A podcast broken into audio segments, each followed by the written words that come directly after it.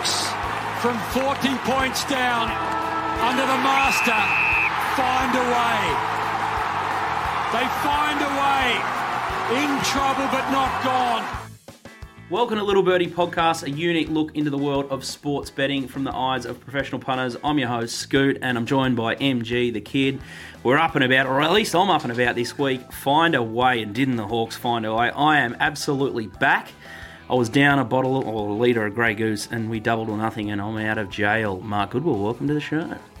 Yeah, it was unfortunate because I'd uh, started sipping into my bottle of goose at half time uh, after you texted me and said, now you're up two. So uh, I'm actually minus one bottle because I finished it in the second half watching Essendon. Uh, just deplorable in the second half. They're in for a long year. Mm, it was a game of two halves, and I was there at the game, and pardon me. The two dollar pies were absolutely sensational. Four and twenties doing a nice little welcome back to the fans, two dollars. But everything else is pretty expensive there. But I managed to drink about 10 schooners behind the glass in the Medallion Club, and we didn't even bother going to our seats. We just had pole position right in line with the uh, the centre bounce there. And I did see Stephen Hocking walk past a couple of times, and lucky there was a panel of glass between us, that's for sure. Yeah, you're a brave man. I did uh, contact you at half time just to make sure you hadn't left the building already, but uh, you did say the game wasn't over and uh, you were just going to sip the beers and see how the second half played out. And uh, I tell you what, you're all over the Texas in the last quarter, and uh, it was a good effort to get up. Unfortunate for the uh, the Sting punters, couldn't get the one to thirty nine, which uh, they were cheering the other way at half time, trying to keep them uh, Yeah, in the one to thirty nine. Then up losing the game the other way. So uh, sometimes it doesn't roll for the punters. Yeah, it was an interesting play. You've, you sort of got a little bit greedy there. Didn't want to take the dollar ninety line, the plus two and a half. That could have saved you, but then you've gone for the two sixty. I think long term, I like your angle there. Something a little bit different. And yeah, I can remember a uh, professional punter from Tasmania named George who used to absolutely smash me around when I was a bookmaker on those uh, forty plus margins and and margins on the outsider. Notable omission today, Darcy Spinks. We've absolutely killed it. We've had the Moonee Valley Knights, the SA boys want a hat full of money, but Darcy one live stream and she's she's out of the country. Well, she's not out of the country. She's gone to Brisbane. Yeah, she's missing in action. Uh, last time we did see her was Friday night. she was getting swamped by the live audience. Yeah, she put in a request Monday to Little Birdie HR department that she needed a rest for the week, and she's headed north. I think about five or six guys tried to get a number or gave her their number at least. Yeah, unfortunately, uh, she gave the old trick. She gave mine out You've been coughing it, have you? and uh, got a few strange calls on the Saturday. So uh, thanks for that, Das. That was good. No slipper. I rang you uh, Saturday morning and you were in the cab on the way to the airport. It was a miracle of life that I'd actually woken up. And I've, I've rang you and I said, Mark, you got to turn around, mate. The uh, the races are off. PVL and the boys up there, they've pulled the pin at, I don't know, what, 10 to 8 on Saturday morning. Ridiculous. Yeah, it wasn't kind. Backing up from the Friday night, I was uh, a little dusty after having a few beers. Uh, was arriving at the airport, and you've called me. I thought uh, you were going to uh, give me some instructions for the day, and you've told me to turn around and go back to sleep. So. Um, had to deal with all the uh, airlines and the hotels before the races and the footy kicked off Saturday. So, oh well, we do it all again this week. at least cof- as COVID have softened all the airlines, and they've got a little bit of wriggle room um, for requests like that. And I think the racing people would have just torn the hotel down if there wouldn't wasn't wasn't any sort of refund. So you're back up at the slipper this week, and I guess the upside was you watched a lot of footy. It was the you've gone wall to wall in. Uh, the football, but I guess you missed all the early part of the round. You were absolutely on fire. You're all over Richmond. They got a backdoor cover. Uh, the Western Bulldogs, you've been spruiking for weeks. That was sensational. They look up at about well, their premiership odds have, have shrunk. I think they've been thirteen dollars into nine fifty off the back of one win. All of a sudden, the market Yeah. started to clue on, and I did see some footage of Jamarra Ugle-Hagan just Yes, absolutely take some kicked- screamers. kicked five, didn't he? In the Rezzies. Yeah. Wasn't he good? He- He's going to be. I can just see him getting cuddled for the first couple of weeks, and then he- he'll be a nice spark up forward. Surely they have to play him this year, don't they? Well, I think in the there's an extra motivation, unfortunately, with Rowell going down for the uh, for the rising star. Mm. Uh, your man might uh, take centre stage in the betting there. He might be uh, a big chance to win it now. So um, he, the way he's tracking, he will get some games. I just think they'll they'll still take the soft approach with him.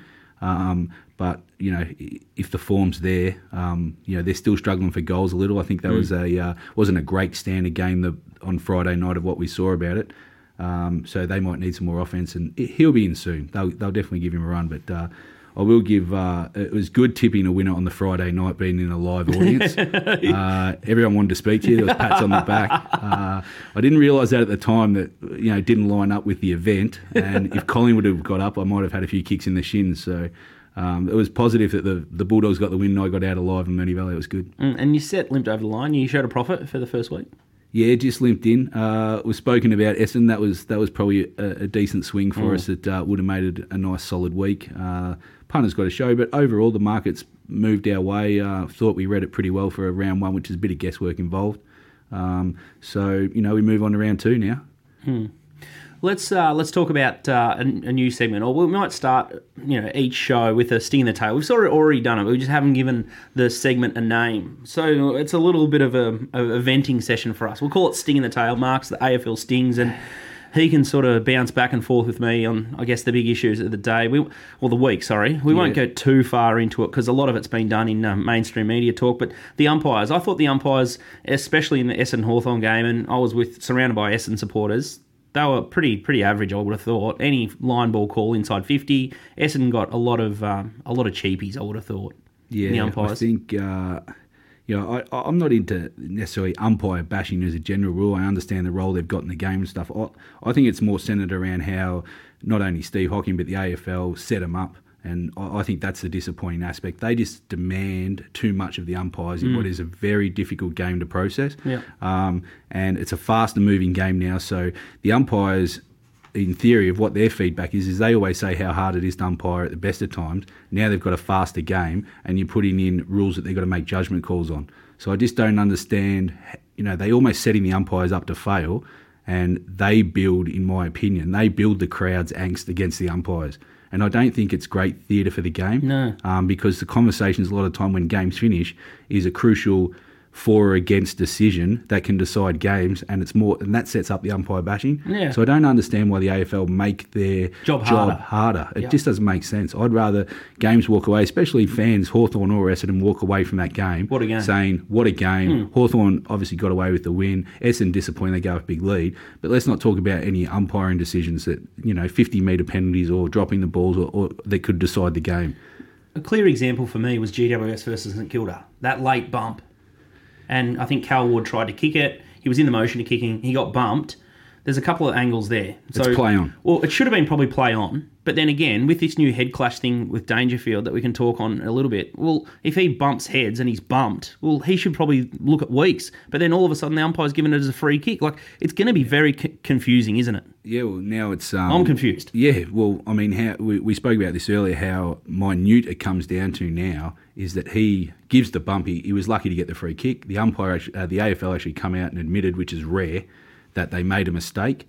Um, but you know, if he head clashes in that situation, based on what we've seen with Dangerfield, um, you know, does Ward get the free kick, and then St Kilda maybe don't win the game? Instead, he gets the free kick and kicks the sealer, and he's on the on the the hero side of of uh, St Kilda. So it's it's very hard to judge. And again, I just think the the rules are making it uh, very difficult, and the fans get the angst from it. And still from that game, Himmelberg, they got the, the missed shot there.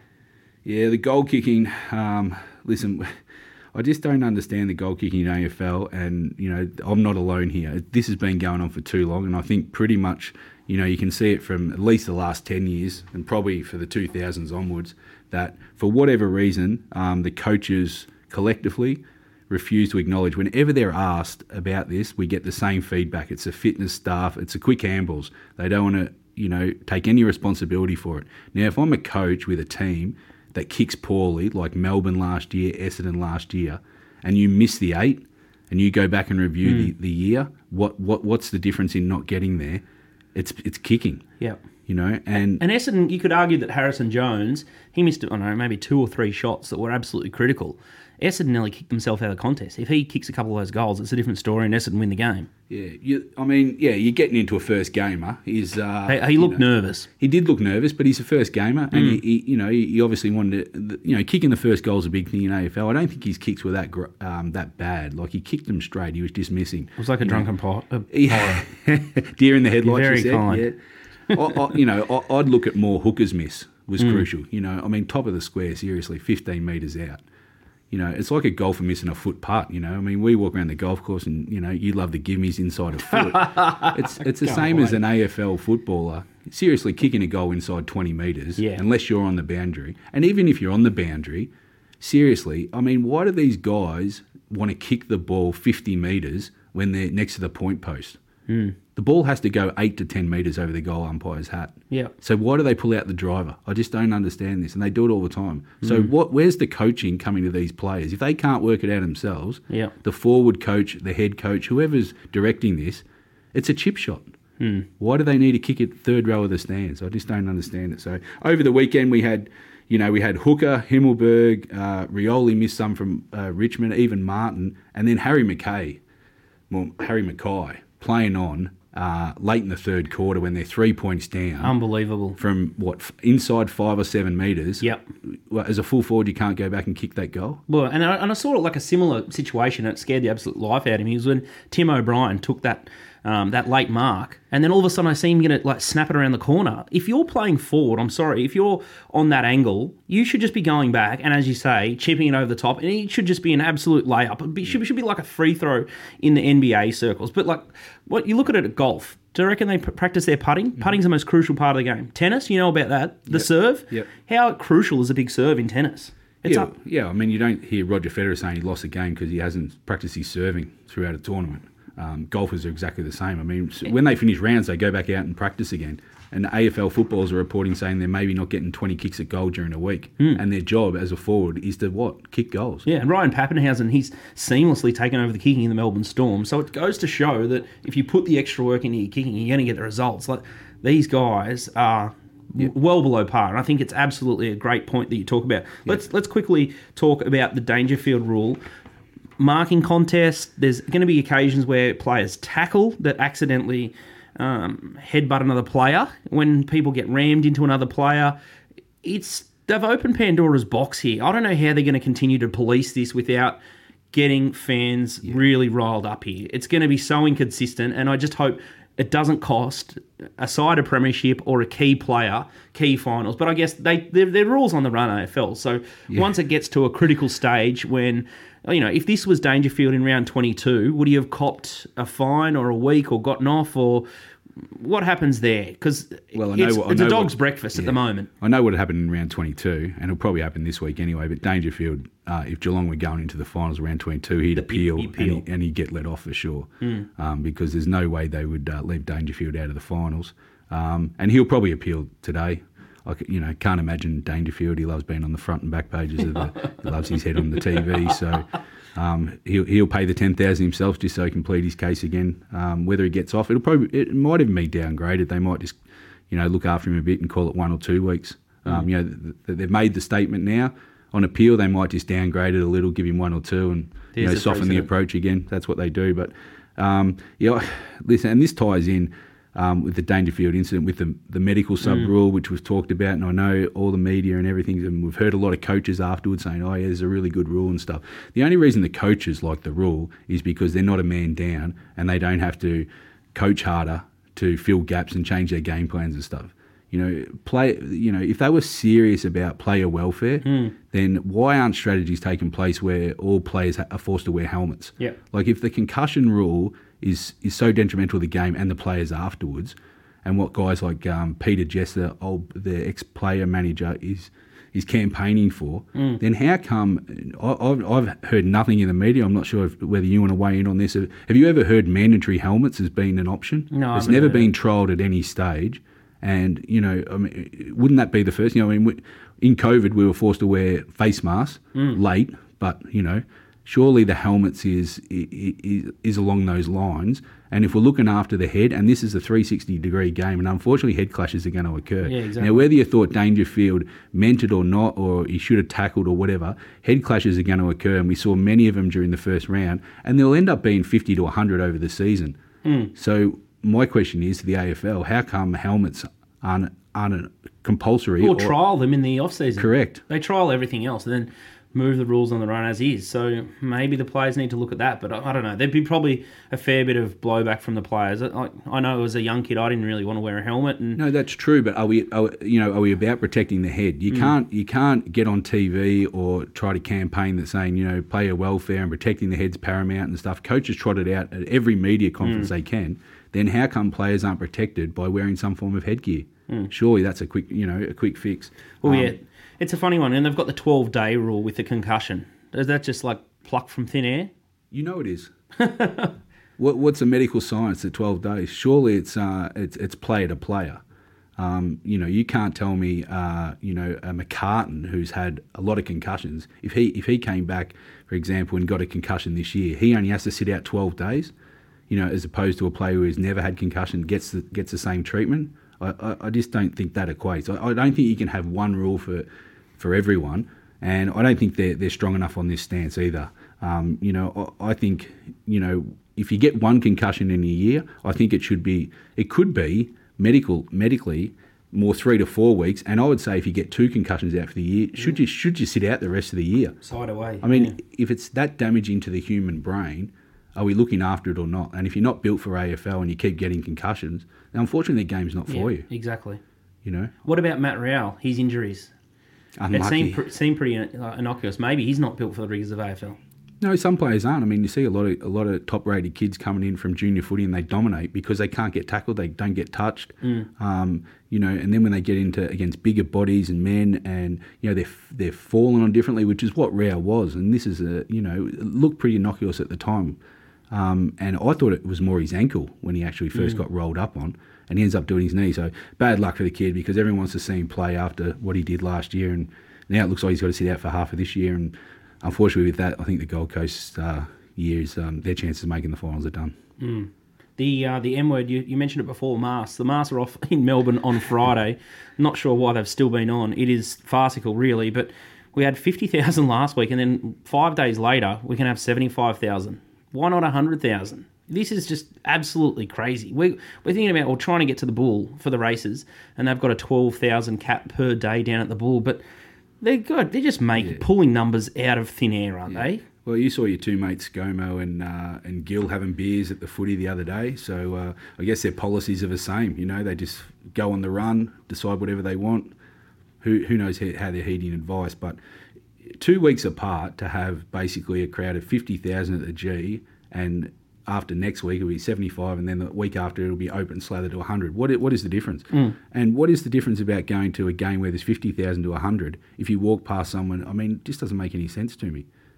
Mm. It's a, it's crazy, and you've got all the, the when I went to the games, all the gates and everything is sectioned off, so they can can control the limited crowd and the flow crowd. But again, like I walk past people outside, I've never seen more police when I've crossed the the bridge there from the train station at, at Spencer Street to then go into Gate Nine at the Medallion Club last week.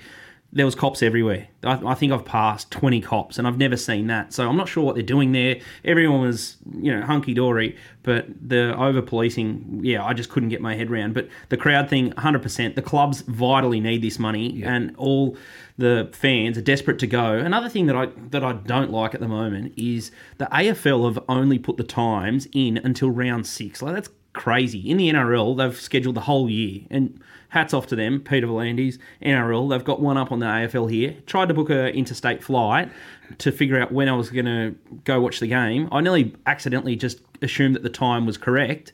And I could have been flying home at halfway of the game. It would have been a complete disaster for the kids and, and, and uh, my old man. But no one can plan anything, and the country's sort of going backwards for tourism dollar, and we can't move overseas. We're sort of locked in our own country. We want to get around the country and spend some money, help everyone out, but we can't do it because the AFL are what waiting for the WA government. What's the answer there? I don't know, but the, you're not going to get real critique because look, the Fox Footy stuff with Dangerfield, the way they've handled that, it's it's a closed shop. The media. It's, it's a bit lazy on the AFL side. Um, It's a shocker. You know, to, to do the fixture for the whole year um, is, I'm not saying it's an easy thing to do, but they do it every year. They could have just rolled out the, the fixture, and then if COVID happens, then they readjust.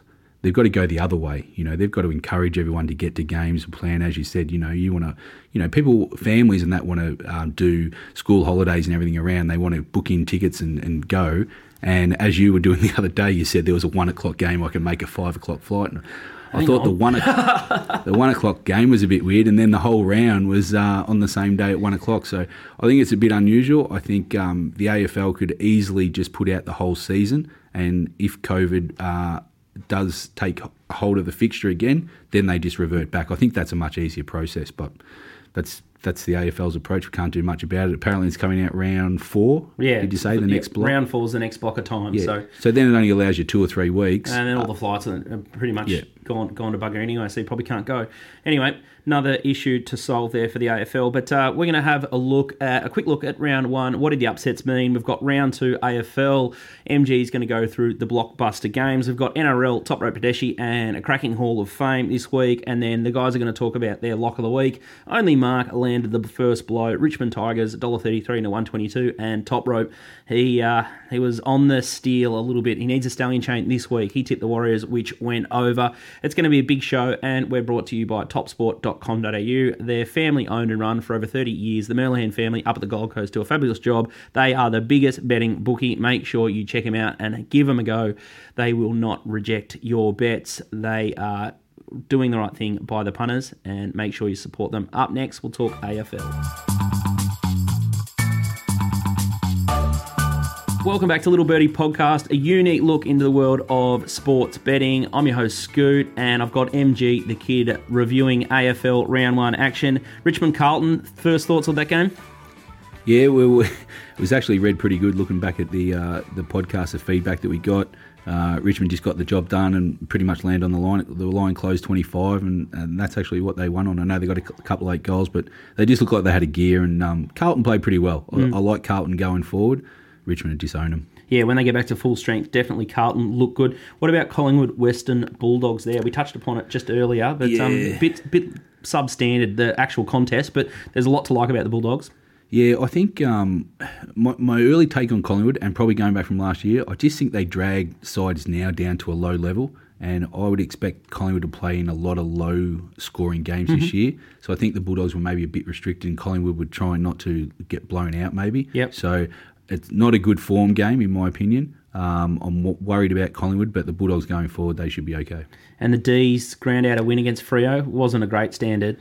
No, this is probably one of the worst standard games for the week. uh, I know it's round one, so we'll, we'll, we'll give them a pass. But uh, yeah, watching this replay was uh, there was a bit of fast forwarding going on because a lot of turnovers. Uh, both average sides for mine. Now, a little bit of a mistake here, perhaps. Adelaide Crows. You've tipped them up for the spoon, and all of a sudden, bang, they've come out and beat the Cats. How does that happen, and what does it actually mean? Does yeah. do you take much into that? Uh, well, I do because uh, I've taken Adelaide under six and a half wins for the year, and I've given up one to the second favourite. So it's not an ideal start for me. And even watching the game, I thought Geelong were going to get over them, and even near the end, they still had a chance. Adelaide just played out of their mind for long enough to hang on, uh, and uh, unbelievable upset at home. They'll be buoyed by that win in Geelong against Brisbane this week. Um, they'll have to bounce back. Mm, they got a couple of problems now, don't they, Geelong? They got uh, Dangerfield and then Cameron. Cameron's hamstring. Yeah. Cameron's hamstring. What about Brisbane Sydney? Another amazing upset. I was at the Hawthorn Essendon game and couldn't believe my eyes.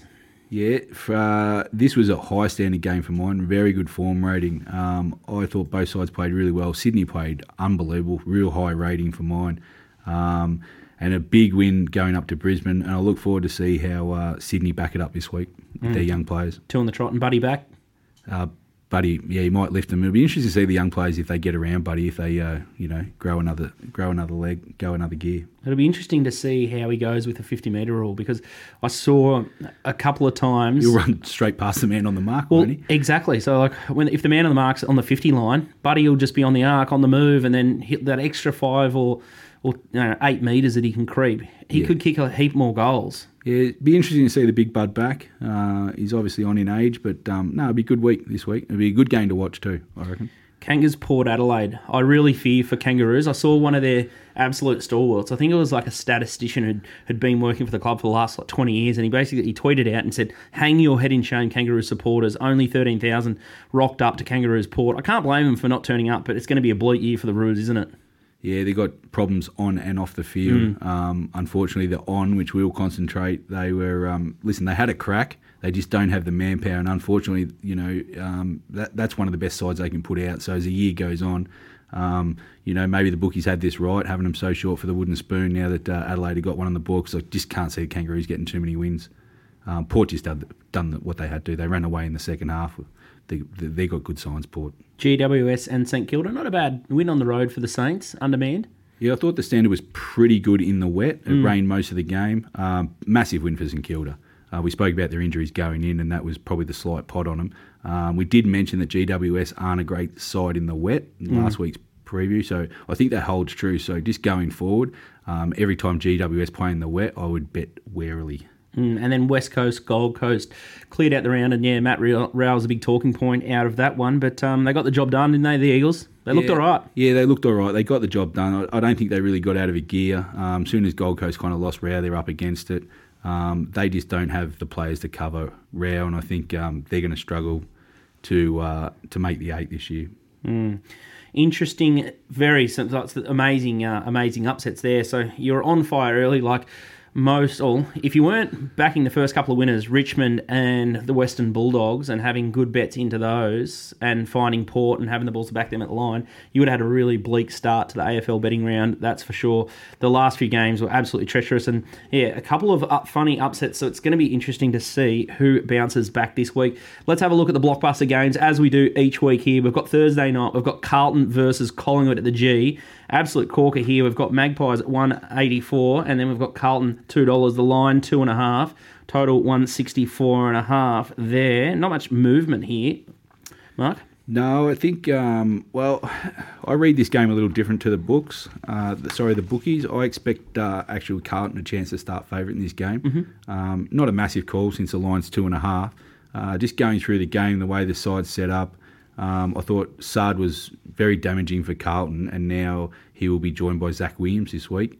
Um, I just think they're going to have too much leg speed for Carlton, uh, for, for Collingwood, Collingwood yeah. and just on the way the game should go, with ratings of points and stuff. I just think they'll score, outscore them and win the game. So I like Carlton in this game, and uh, I'll be surprised if they don't start favourite come game time. Mm. Could you see a blowout, forty points? Oh, probably not forty, because I, I, am just going to stick with. Uh, the, the thought process that Collingwood are going to play in a lot of low scoring games. So if I was betting at this stage, I'd probably tend to back the under. I know it's a mid 160s, which is not huge. There's no weather around. I just think they're going to play a lot of low games. Um, I just don't think they play any other way, Collingwood. They mm. struggle up forward. So, but I, I, I like Carlton in this game. A favourite bet type of mine used to be any team under or over 15 and a half points. So you can take Carlton by more than 15.5 or Collingwood by more than 15.5 or then either under 15.5. Is that a market that you ever play into? Yes. Yeah, I've got no issue with backing uh, Carlton over 15.5. Same with the 24.5. Depends mm. on what you like. And especially if you get a close game, I think. Uh, 30 point spread's pretty good, isn't it? Yeah, I think the value's, the value's there for you. So, um, yeah, I, I'd bet Carlton with a bit of confidence in this game. Mm, absolute blockbuster on Friday night. You've got the Cats versus the Lions. We've got Geelong $1.61. They're a slight drifter, 159 out to 161, 235 the Lions, and the Lions eight and a half there, total one seventy and a half. Thoughts here? We've already spoken about the problems for the two Cats. Outs, yeah, two big outs. Dangerfield and then Cameron's got the hamstrings. all of a sudden their forward line is vulnerable. Yeah, I um, I'm just going to wait in this game. I think it's a um, I think it might be an interesting betting game with uh, Cameron out. He's a bigger loss than Dangerfield maybe in this game because is out, so all the attention goes to Hawkins. Um, with Andrews playing on Hawkins, um, they might be able to control the forward line a bit better. Um, I think Brisbane at the plus eight represents a bit of value, um, but I'm hesitant to back uh, against Geelong at home. Their record's too good, and I think that's a fast way of going broke if you want to uh, play against the Cats down at Skilled Stadium. So if I was going to play in this game and you like a team, I'd back the one to 30, 39, um, and I'd probably just wait and see how Dangerfield shakes out. Mm, and I think the weather report looks pretty good for Geelong at this stage Friday. I think the weather's going to hit Melbourne on Saturday, and we're getting patchy rain down here. It's nothing like what you see up in Sydney or Brisbane, that is for sure. So maybe staying out of the Geelong Brisbane game. Uh, Mark's a little bit under the weather. I was absolutely cactus all last week. There's some sort of like, you know, it's a non COVID flu that's sort of sweeping across Melbourne, and every second person that you, you talk to has got it. It's unbelievable it's not that bad, but it just it's all this like congestion stuff. So hopefully we uh, we can get through the show and survive, I yeah. I don't kill Mark. The next game that we're going to talk about is the Western Bulldogs versus West Coast. This absolutely looks like a corker on uh, on Sunday afternoon. We've got the Bulldogs 160, West Coast Eagles 240, eight and a half is the line, and 174 and a half at Marvel Stadium this is this is outstanding. I'm going to be home by this stage from yeah, a little trip to Tassie, but um, I'm going to be yeah locked into this match for sure. Yeah, I think this um, could go close to the match of the round for mine. Um, I think uh, both sides are coming in off off uh, okay wins. I don't think they uh, got out of their gears. Um, I, I, would lean to the Bulldogs just because they're at home. Um, again, I don't. Not a big fan in back in West Coast away from home.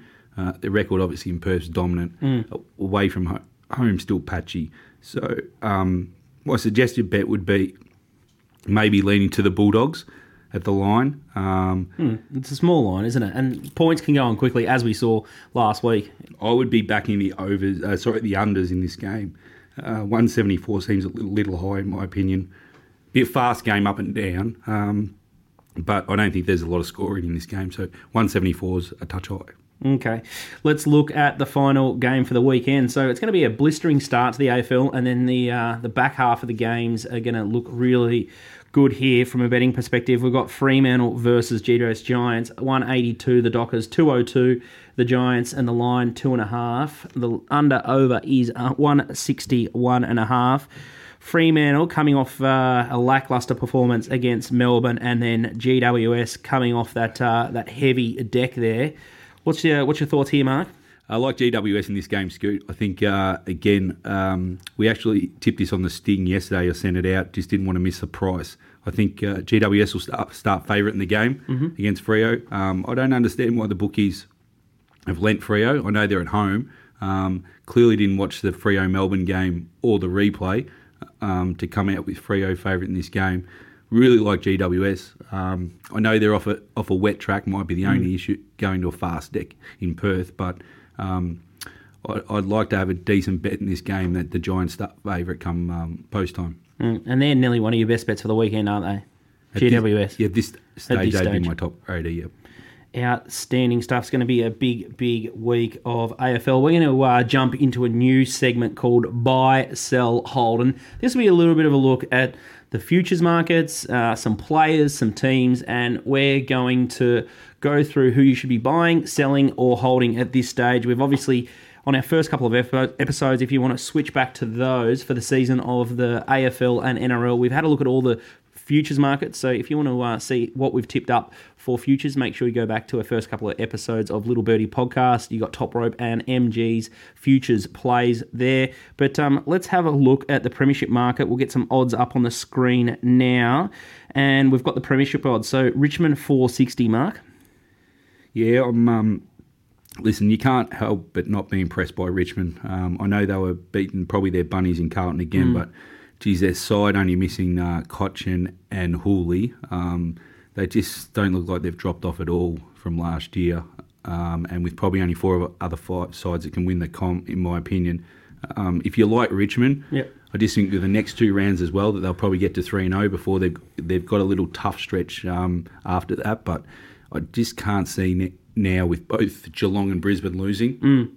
I don't think their price is going to get too much bigger. So if you like Richmond, um, I'd, I'd, probably buy in at the 460. Yeah, they look like they're enjoying their footy, which is crucial. And you just touched upon Geelong and Brisbane. Off the back of those losses, 550 the Cats, 850 Brisbane. You did tip up Brisbane to win the flag after that first round. Is it too early to tell? Obviously, Cam Rayner has gone down, but um, are you buying or, or selling no, I'm here? Going to, um, I'm going to hold on both at this stage. If I if I had a ticket on them, um, I, am going to look the other way with both these sides. I just think with the draw coming up, you know, one of these teams is obviously going to be 0 and 2 unless there's a draw. Um, but their next three and four week stretches for both teams are pretty soft. So I think they can get both can get back uh, ahead of the count. Mm-hmm. Um, I know they're going to have to win their fair share of games to get to the top four, but the loser of this ga- game. Um, especially Brisbane, I think they'll get out to maybe ten or eleven dollars if they do lose this game. I'm going I'm probably going to reload. Yep. So uh, I'm not jumping off either team at the moment. I know one's going to be 0 2, but I, would stick with both for now. Mm. We bumped into a couple of SA uh, troops that had made their way for the, the live stream last week, and, and one of the guys in the room had $5,000 on Port Adelaide at around $8, I think, the price he got there. But Port Adelaide are now into $6, which to me looks a touch skinny now. But they look okay, but they've only beaten the Kangas. Buy, sell, or hold. Uh, if you've got your ticket, you're happy um, at, at, the eight dollars, and you're obviously holding. I'm certainly not buying at the six dollars. Um, as you said, we know over the Kangaroos. Um, they got Essendon this week. I'm not rushing in to buy here. They've got a real tough stretch through rounds three to seven.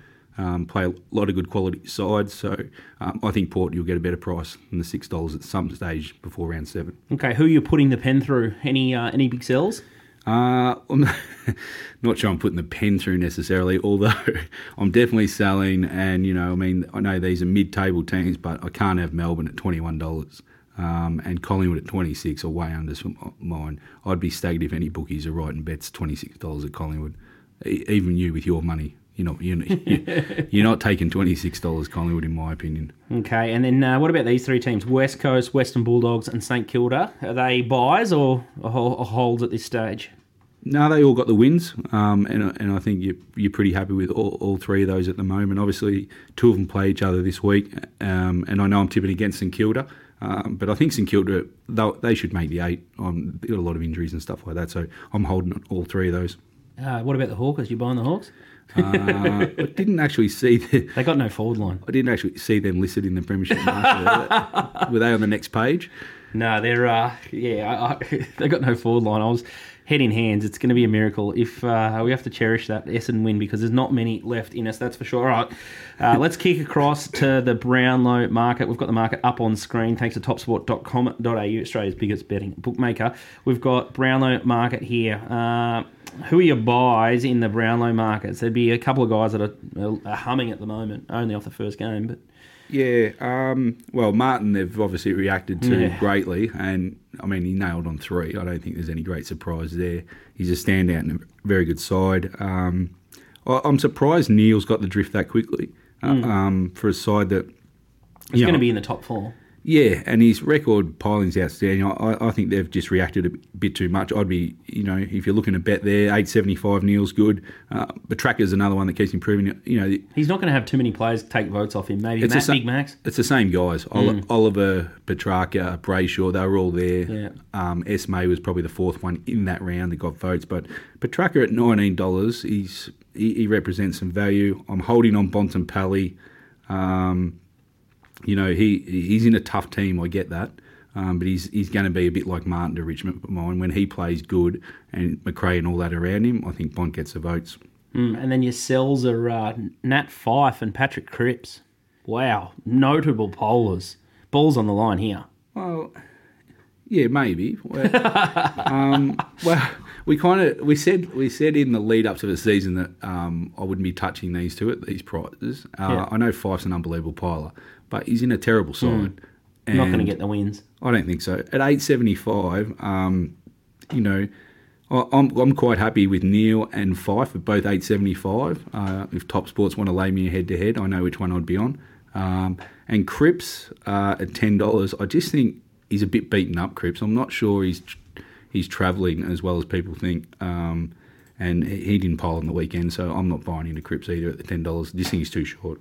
Mm, we've got uh, Tom Lynch as the the current favourite in the Coleman Medal with uh, Tom Hawkins on seven dollars. So Tom Lynch six dollars, Hawkins seven dollars, Charlie Dixon eight, Joe Daniher nine fifty. Um, uh, I can't re- I can't believe my eyes. What I'm reading here on the run sheet, it says that uh, you're all of a sudden on Orazio Fantasia. You gave this guy in the preseason a massive bake, saying you know he's no good. That's he's never he's never really done it yet. He needs to perform, and all of a sudden, off a practice match and one game, Mark, all of a sudden you're buying him for the Coleman Medal. You got to be kidding me, mate. I'll have to check the replay whether I gave him a bake or not. Uh, I, what- said, I said, I said He's he- yet to prove himself. Yeah, That's true because he hadn't got on the park. Right. Uh, change of environment. change of environment, a bit like Daniher. Uh, uh, you know, it might work for him. Um, but I'm more impressed with the uh, the amount of shots he's had on goal. Um, he's had 14 shots on goal in the last you know two games that he's played. I know one was a practice match, but he only played a half as well. Um, he's just getting a lot of opportunities because he's, he, he's he just doesn't have defenders running with him. Um, and Port love to get the ball out the back and that's his wheelhouse. So um, I'm not saying he can win the Coleman medal. Um, I don't- I'm not sure the last time a small forward won a Coleman. Um, But you'd spec him.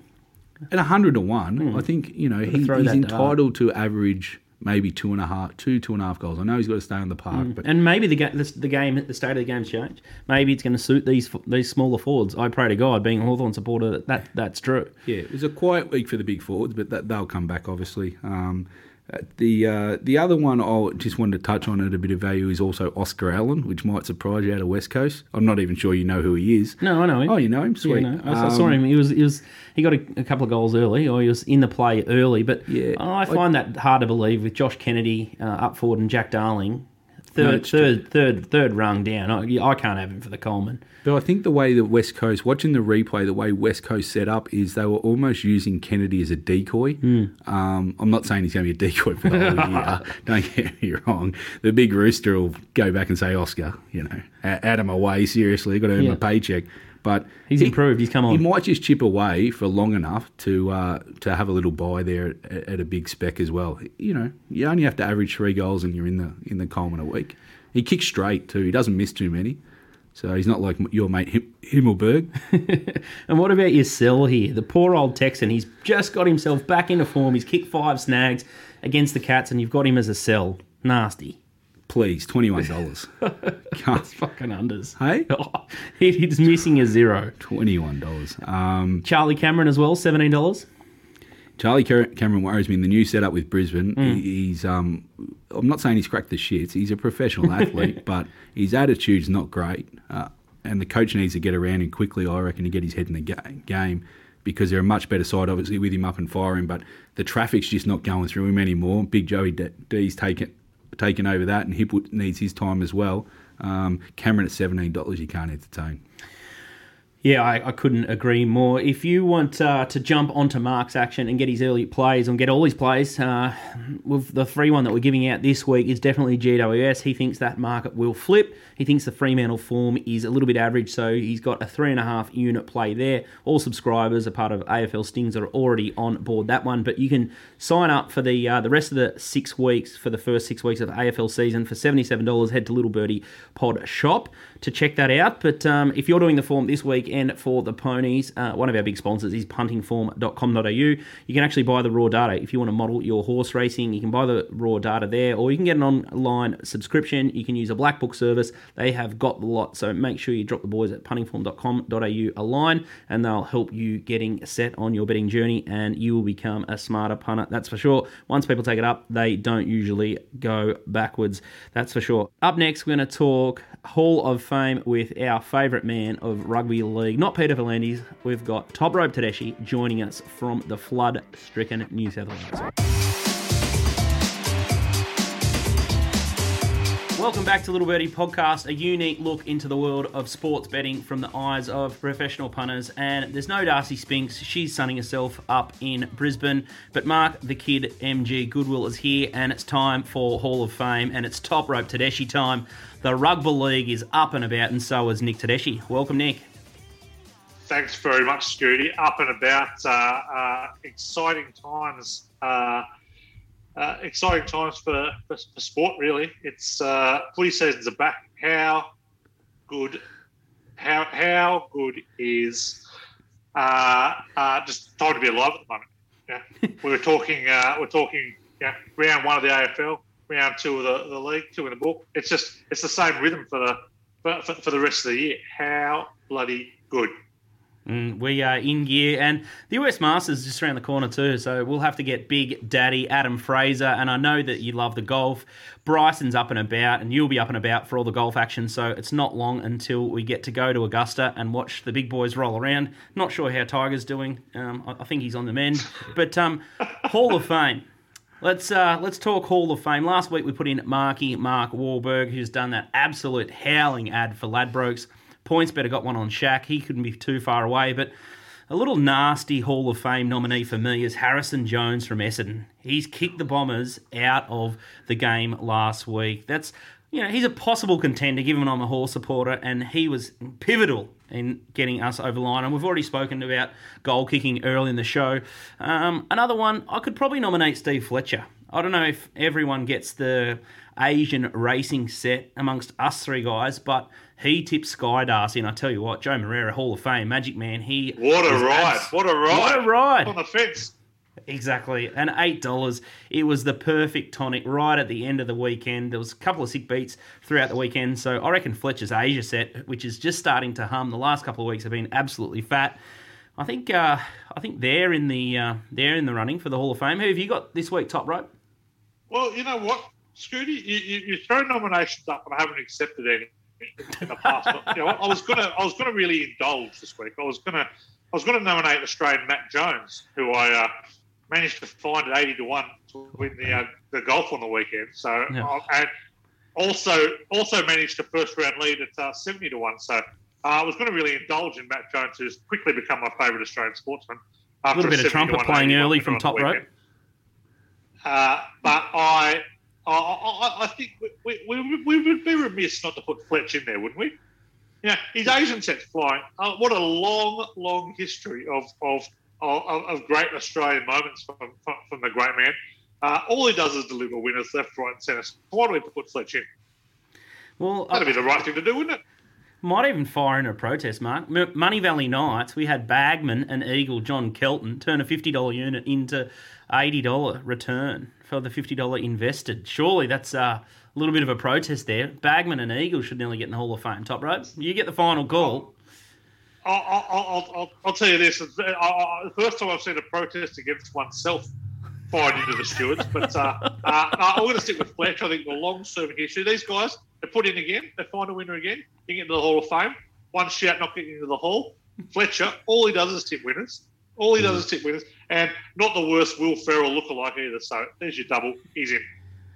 Fletcher's Asian racing set has made the Hall of Fame. Steve Fletcher, the Get Out Stakes, late doors on Sunday afternoon. Sky Darci saluting at $8 in the Hong Kong Derby. And I tell you what, it is one of the best punting cards of the calendar year in Hong Kong. It, the, they, the form just runs absolutely straight. And if you've got a good judge uh, that does Hong Kong or Fletch or Hutch or someone like that, they absolutely just hit the line. I think Champions Day is in about a month's time. And I think I've locked myself in for a couple of beers with uh, the great Clint Hutchison from racing.com. So thoughts and prayers there, and we may even have little kick-ons here at the Little Birdie Lair. But Fletcher Asian set is a great addition to the Hall of Fame. We're going to take a little bit of a break, and we'll get back to rugby league, which is uh, absolutely top rope Tedeschi's wheelhouse. There's some uh, there's some big big stories in the NRL at the moment, and if you're doing your form on the weekend or in Hong Kong, puntingform.com.au is the best online database that you can find. It has 100 meter and 200 meter increments for all Hong Kong races. So if you want to get in, stuck into Hong Kong racing, you need puntingform.com.au.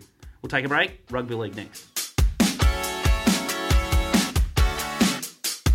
Welcome back to Little Birdie Podcast, a unique look into the world of sports betting from the eyes of pro punters. Mark the Kid MG, AFL Sting, is here with me, but it's Top Rope Tedeschi time. He takes centre stage, and we're talking all things rugby league. Top Rope, the first one, Jay, sorry, jo- Joey Leilua from the West Tigers. Does he have the concrete boots on or what? It looked like a heavy 8 or heavy 10 up there for the West and Roosters game, but it looked like the Roosters players were operating on a fast two. Their ball skills were absolutely electric, and poor old Joey and the rest of the West Tigers team, they are cactus. A heavy eight. Are you, uh, are you one of the Victorian stewards there, uh, Scooty? It was a heavy 10 attacky on a, on a Friday afternoon, race nine on the inside pitch. A heavy 14. Uh, the Tigers, absolutely legless at the moment. Uh, Leilua uh, rightfully dropped this week. He is, you know, the term enigmatic is thrown around a bit. Now, I prefer to use the word, you know, completely ordinary. That's two words, but anyway. Uh, he is lazy, he is dumb, and he got absolutely exploited last week by the Chooks. They, uh, I think they scored six tries down his side. He was completely exposed, lazy off the ball, uh, has been dropped this week. He it was an idiotic decision by Coach Michael Maguire to play the Joey and his brother on the same side. Uh, they've been absolutely thumped two weeks in a row. He's been dropped. He is no good. But you, you bring up a fair point uh, there, there, Scoot. The gap between the, the, the, best and worst teams in the comp this year is widening. And you know, I am the uh, number one ticket holder in the PVL cheerleader squad. but these new rules are, are certainly doing nothing for parity within the game, that's for sure. Mm, even Mark picked it up, didn't you, Mark?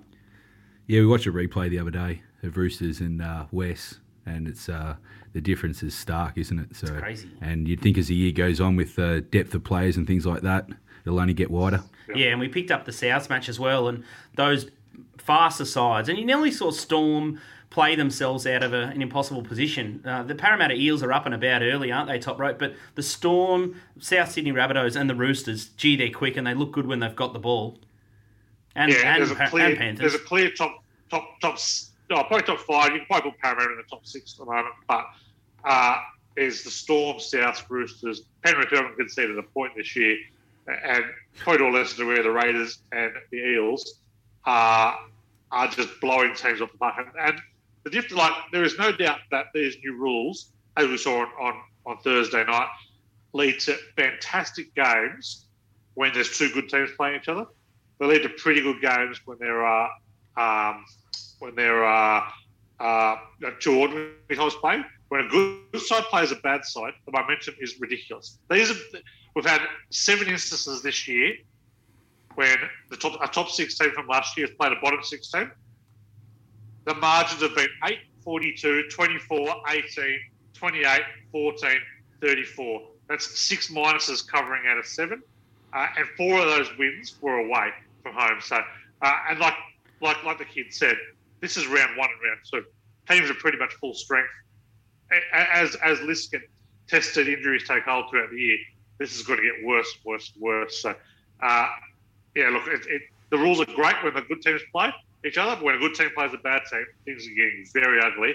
And from a punting point of view, this is this will be uh, take the minus for, until the bookies overreact. And I, I get the feeling it's going to be a while. but I don't know if they can make these lines big enough at the moment. Mm. And what about you, Top Row? We're big about accountability and keeping people honest, but Penrith Panthers, you sort of had a bit of a slow for them this year. They've come out of the blocks. As you said, no one scored a point against them. What are your early thoughts? Uh, they play the Cowboys and the Dogs, so I'm, I'm, my views haven't changed on Penrith too much, to be honest. Um, uh, oh, look, they've, they've been good. I, I, expected them to start the regular season pretty well. They, they, I think I had them in for fifth, so it wasn't, wasn't too harsh on them. I, I think that their roster lacks a bit of depth. That Cleary may be out this week. You know, I, I'm I'm not rushing to write them off and think they're going to miss the eight or anything like that. But I, my views pre-season haven't changed. They've had they've had no competition so far. So uh, and, and, a little bit the same with the Roosters, to be honest. Like they've, they've been super impressive in two wins. Yeah, they're versus Manly and the Tigers. Like they haven't, mm. they haven't played anyone yet. So both of those teams have, have really impressed against ordinary sides. The, the one team I probably have changed my view on is, is perhaps Parramatta, who uh, were really, really good against the Storm. They beat the Storm. Uh, wasn't expecting it. They uh, uh they showed a patience and discipline, which which has kind of been unlike Parramatta over the last few years. So not prepared to of talk them up, but I, I think they haven't missed the eight this year. They, they do certainly be part of that, kind of elite six teams, that's for sure. Mm, King Gutho and Sir Blake Ferguson are just playing out of their skin, aren't they? Your your man, your man, Sir Blake, the most overpaid women in the comp. oh, he needs it for that uh, for that bent nose.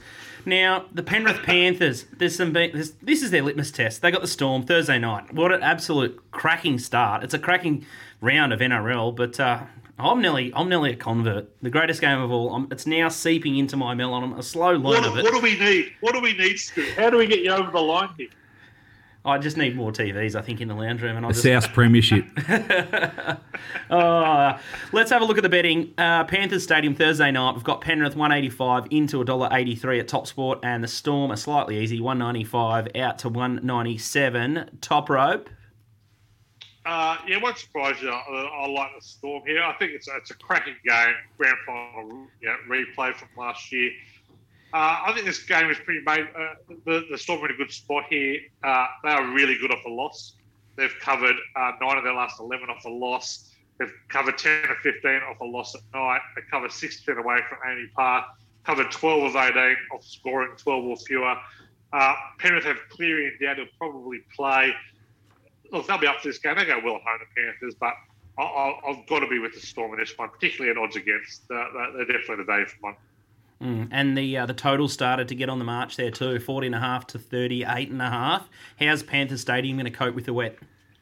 Uh, it'll be an unders game for the life of you. Clearly, best bet of this game. I, I think uh, unders hit 13 of the last 19 clashes. Uh, it's 14 and 9 when Melbourne are off a loss. They buckle down. 11 and 5 when Penrith are off conceding 10 or fewer. Uh, the Panthers have gone well under in both games this year. I think it'll be a bit sloppy out there. I, like the under a lot in this one. Mm, can't wait to watch this one. It's going to be a much better spectacle than Collingwood Carlton, that's for sure. So I will be dialing in, and my game of choice this week will be Penrith Panthers and Storm over the AFL. Now, Friday night, we've got the Mighty Bunnies, Scooty's team. We've got the Roosters 165, Boonwars 226, and the line 3.5. Top rope Tedeschi, Stadium Australia, Friday night. Uh, should be a ripping game. Uh, this is, I would suggest this will be the game that will, will you know, possibly indicate who, who the other grand finalists will be outside of the Storm. Uh, I, I, I, like, I like the Roosters in this one. Uh, not a huge amount of confidence, but I, I yeah, the Roosters were beaten 60 to 8 the last time these two teams met in round 20. That will have stung, that will have sat in the memory of the Roosters all summer. They've come out firing. Those two wins were absolutely aimed at getting to this match and being prepared to win this game. Victor Radley back, Angus Crichton back, a uh, bit of money for the troops as well. They are, what I like about the Roosters is they are excellent at holding form. They have covered seven of eight off scoring 40. They've covered nine of 13 off conceding six or fewer. When they defend well, they attack well, that tends to hold up. So I, yeah, there's no knock on South. South have been, have been very good in both games this year, but I, I think the Roosters are the value here. Best bet in the game there, the over.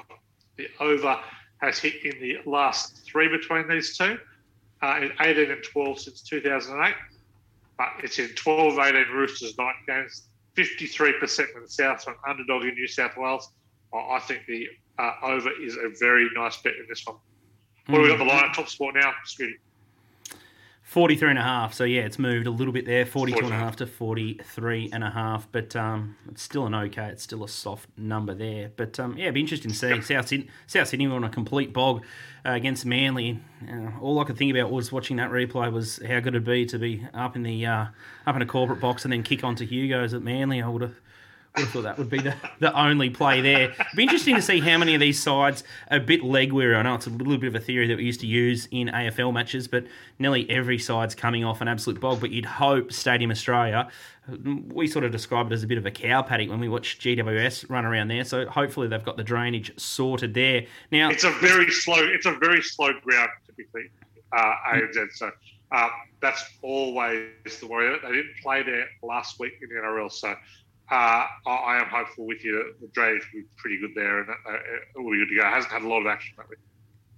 Mm, they might not have um, yeah kicked it up too badly. All right, the Milk Canberra. Uh, Saturday afternoon, GIO Stadium at three o'clock. We've got Canberra one twenty five, the Warriors four dollars, and it's a pretty big line here. Ten and a half top rope. The total is forty two and a half. Thoughts here? Yeah, give me the plus. I know we were talking about the minus good team, very bad team.